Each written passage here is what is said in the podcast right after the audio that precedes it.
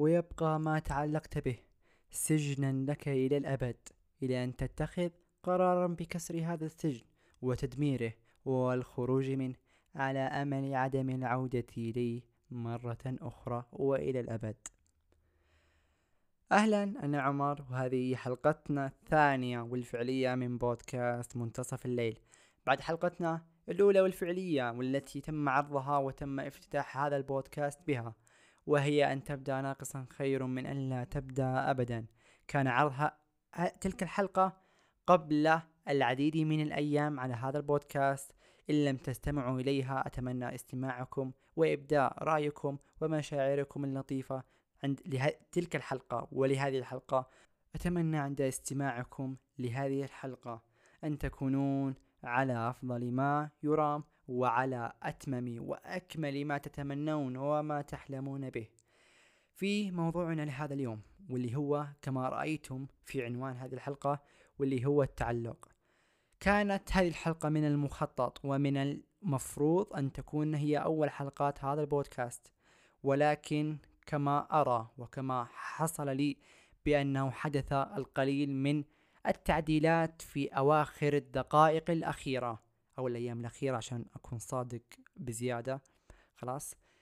وكما قلت يعني كل شيء كاتبه ربي خير، فهذه الحلقة راح تكون الحلقة الثانية من بودكاستنا بودكاست منتصف الليل. موضوعنا لهذا اليوم هو موضوع مهين وموضوع كبير وموضوع يعني كثير من الناس في زمننا هذا صاير يستهين فيه خلاص. موضوعنا لهذا اليوم راح أتكلم عنه عشان أوضح لكم الصورة بأن بعض الأشياء مهما قل مقدارها أو مهما قل مقدار هذا الشيء أو حتى ما كان له أي مقدار في هذه الحياة، تعلقنا فيه خلاص وجعلنا هذا الشيء أكبر من حجمه وعطيناه أكبر من حجمه وعطيناه أكبر مما هو يستحق، سوف يكون سجنا أبديا لنا. أحلام متمسك فيها، وعد أو وعود تفكر فيها، وحياة تنتظر أن تأتيك. هذا هو التعلق، التمسك بشيء ومحاوطة كل مشاعرك وأحلامك وحتى حياتك في أحيان أخرى بهذا الشيء. البعض منا يعتقد بأن سبب هذه الحياة هو ارتباطي الوثيق بهذا الشيء، ربط كل فكرة وكل ذكرى وكل فرصة وكل حزن وكل شيء يأتيني ككيان بشري في هذه الحياة بهذا الشيء. قبل القليل، لن أقول القليل لكي أكون صادقا في هذا البودكاست، قبل الكثير من الأشهر تم عرض تلك الحلقة، تم استضافة ذلك الشخص وتم عرض تلك الحلقة التي سببت ضجة كبيرة في عالم السوشيال ميديا، تلك الحلقة التي لفتتني والتي جذبتني إليها في ذلك البودكاست الذي هو مفضل لدي. وذلك الشخص الذي سئل عن ما هو التعلق لم يكن لم يكن يحتاج إلى الكثير من الأشياء، لم يكن يحتاج إلى تأليف كتاب كامل عن ما هو التعلق، لم يكن يحتاج إلى الكثير من الشرح والكثير من الأمثلة والكثير من القول والفعل. كل ما كان يحتاجه وكل ما كان يريده هو أن يقول جملة واحدة، وهي من تعلق بشيء عذب به. تلك الجملة البسيطة التي قلت لكم بأنه لم يحتاج إلى الكثير من التأليف والكثير من الكلام. هكذا هو التعلق في كل الأحوال وكل الأوقات وكل الأيام وكل السنين والمشاعر المتلخبطة التي تأتي علينا ككيان بشري. يكون التعلق هو العذاب الأكبر والسجن الذي لا يخرج منه الواحد إلا عندما يتخذ ذلك القرار الذي في بدايته يكون صعبا، ولكن عندما يخطو تلك الخطوة الأولى تجاه الخروج من هذا الشيء سوف تتغير الكثير والكثير والكثير والكثير والكثير من مشاعره التي كانت متعلقة بهذا الشيء. عند تخطيه لهذا الشيء سوف يقول لنفسه يا الله. هكذا هو التعلق بتلك البساطة، كل ما كان داعي وكل ما كنت أحتاجه هو خطوتي الأولى خطوتي الأولى حتى وإن لم تكمل بالنجاح. كل ما أحتاجه هو تلك الخطوة التي سوف تجعلني أو تجعل الأمور والصورة متضحة ومتزنة في عقلي. قوة الأشخاص، قوة المشاعر وقوة العقل في أحيان أخرى تأتي يا رفاق من مرور الأشياء بسلام، كأنها غيمة محملة برذاذ المطر الهادئ في يوم مشمس في فصل الربيع.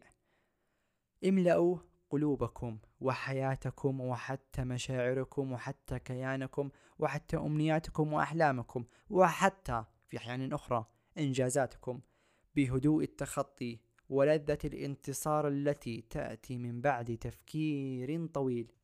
في هذا التعلق المضني والغاضب والمستنزف كما قلت لكم من طاقة البشر ومن طاقتنا ككيان كامل، والذي كنتم انظروا والذي كنتم تعتقدون بأنه لن يمر.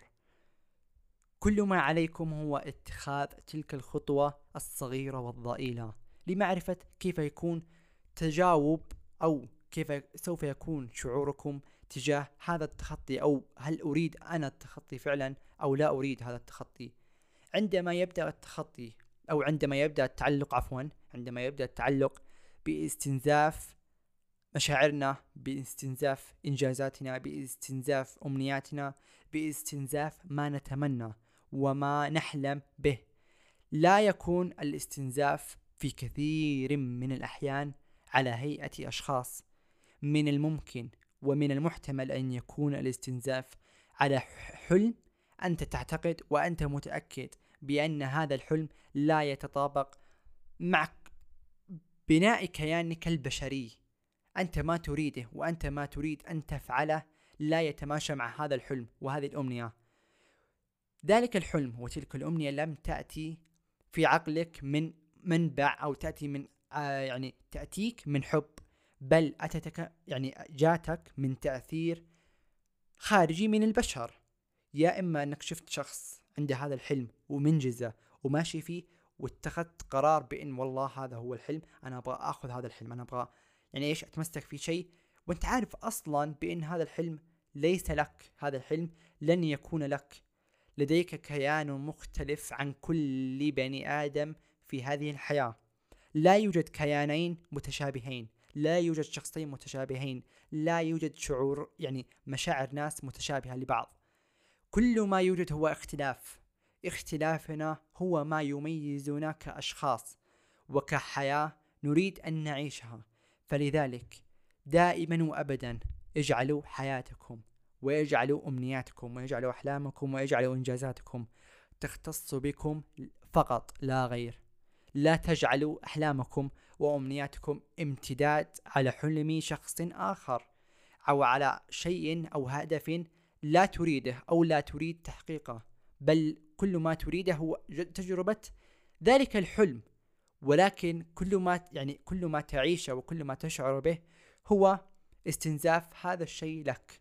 لما يبدأ يستنزف ولما يبدأ ياخذ طاقة ولما يبدأ ياخذ فرحة إنجازاتك وأمنياتك وتحقيقها لك، هنا أنت لازم أنك تتخذ ذاك القرار اللي كما قلت في بداية راح يكون صعب، ولكن لما تبدأ تخطو الخطوات خطوات صغيرة صغيرة صغيرة راح توصل في النهاية لخطوة كبيرة راح تثبت بين خلاص أنا وصلت إلى مرحلة التخطي وهنا ما في رجعة، هنا خط الفاصل، هنا خلاص أنا راح يبدأ الاستنزاف عندي بالتوقف وراح يبدأ الأشياء المستنزفة عندي تمتلأ مرة أخرى. كانت هذه هي حلقتنا الثانية من بودكاست منتصف الليل بعنوان التعلق. أتمنى عند استماعكم لهذه الحلقة أن تكون أفادت أن تكون أفادتكم بالشيء القليل، لا أريد الشيء الكثير ولكن بالشيء القليل، وأن تكونون استمتعتم عند مشاهدة هذه الحلقة. لا تنسوا يا رفاق بتقييم هذه الحلقة وبإيجاد جميع أنواع الحسابات تحت يعني في بودكاست منتصف الليل، ولا تنسوا بإبداء وإعطاء هذه الحلقة لمن تعتقدون بأنها سوف تنال على حسن رضاه واستماعه ومشاعره اللطيفة. شكرا لكم وأراكم بإذن الله عما قريب.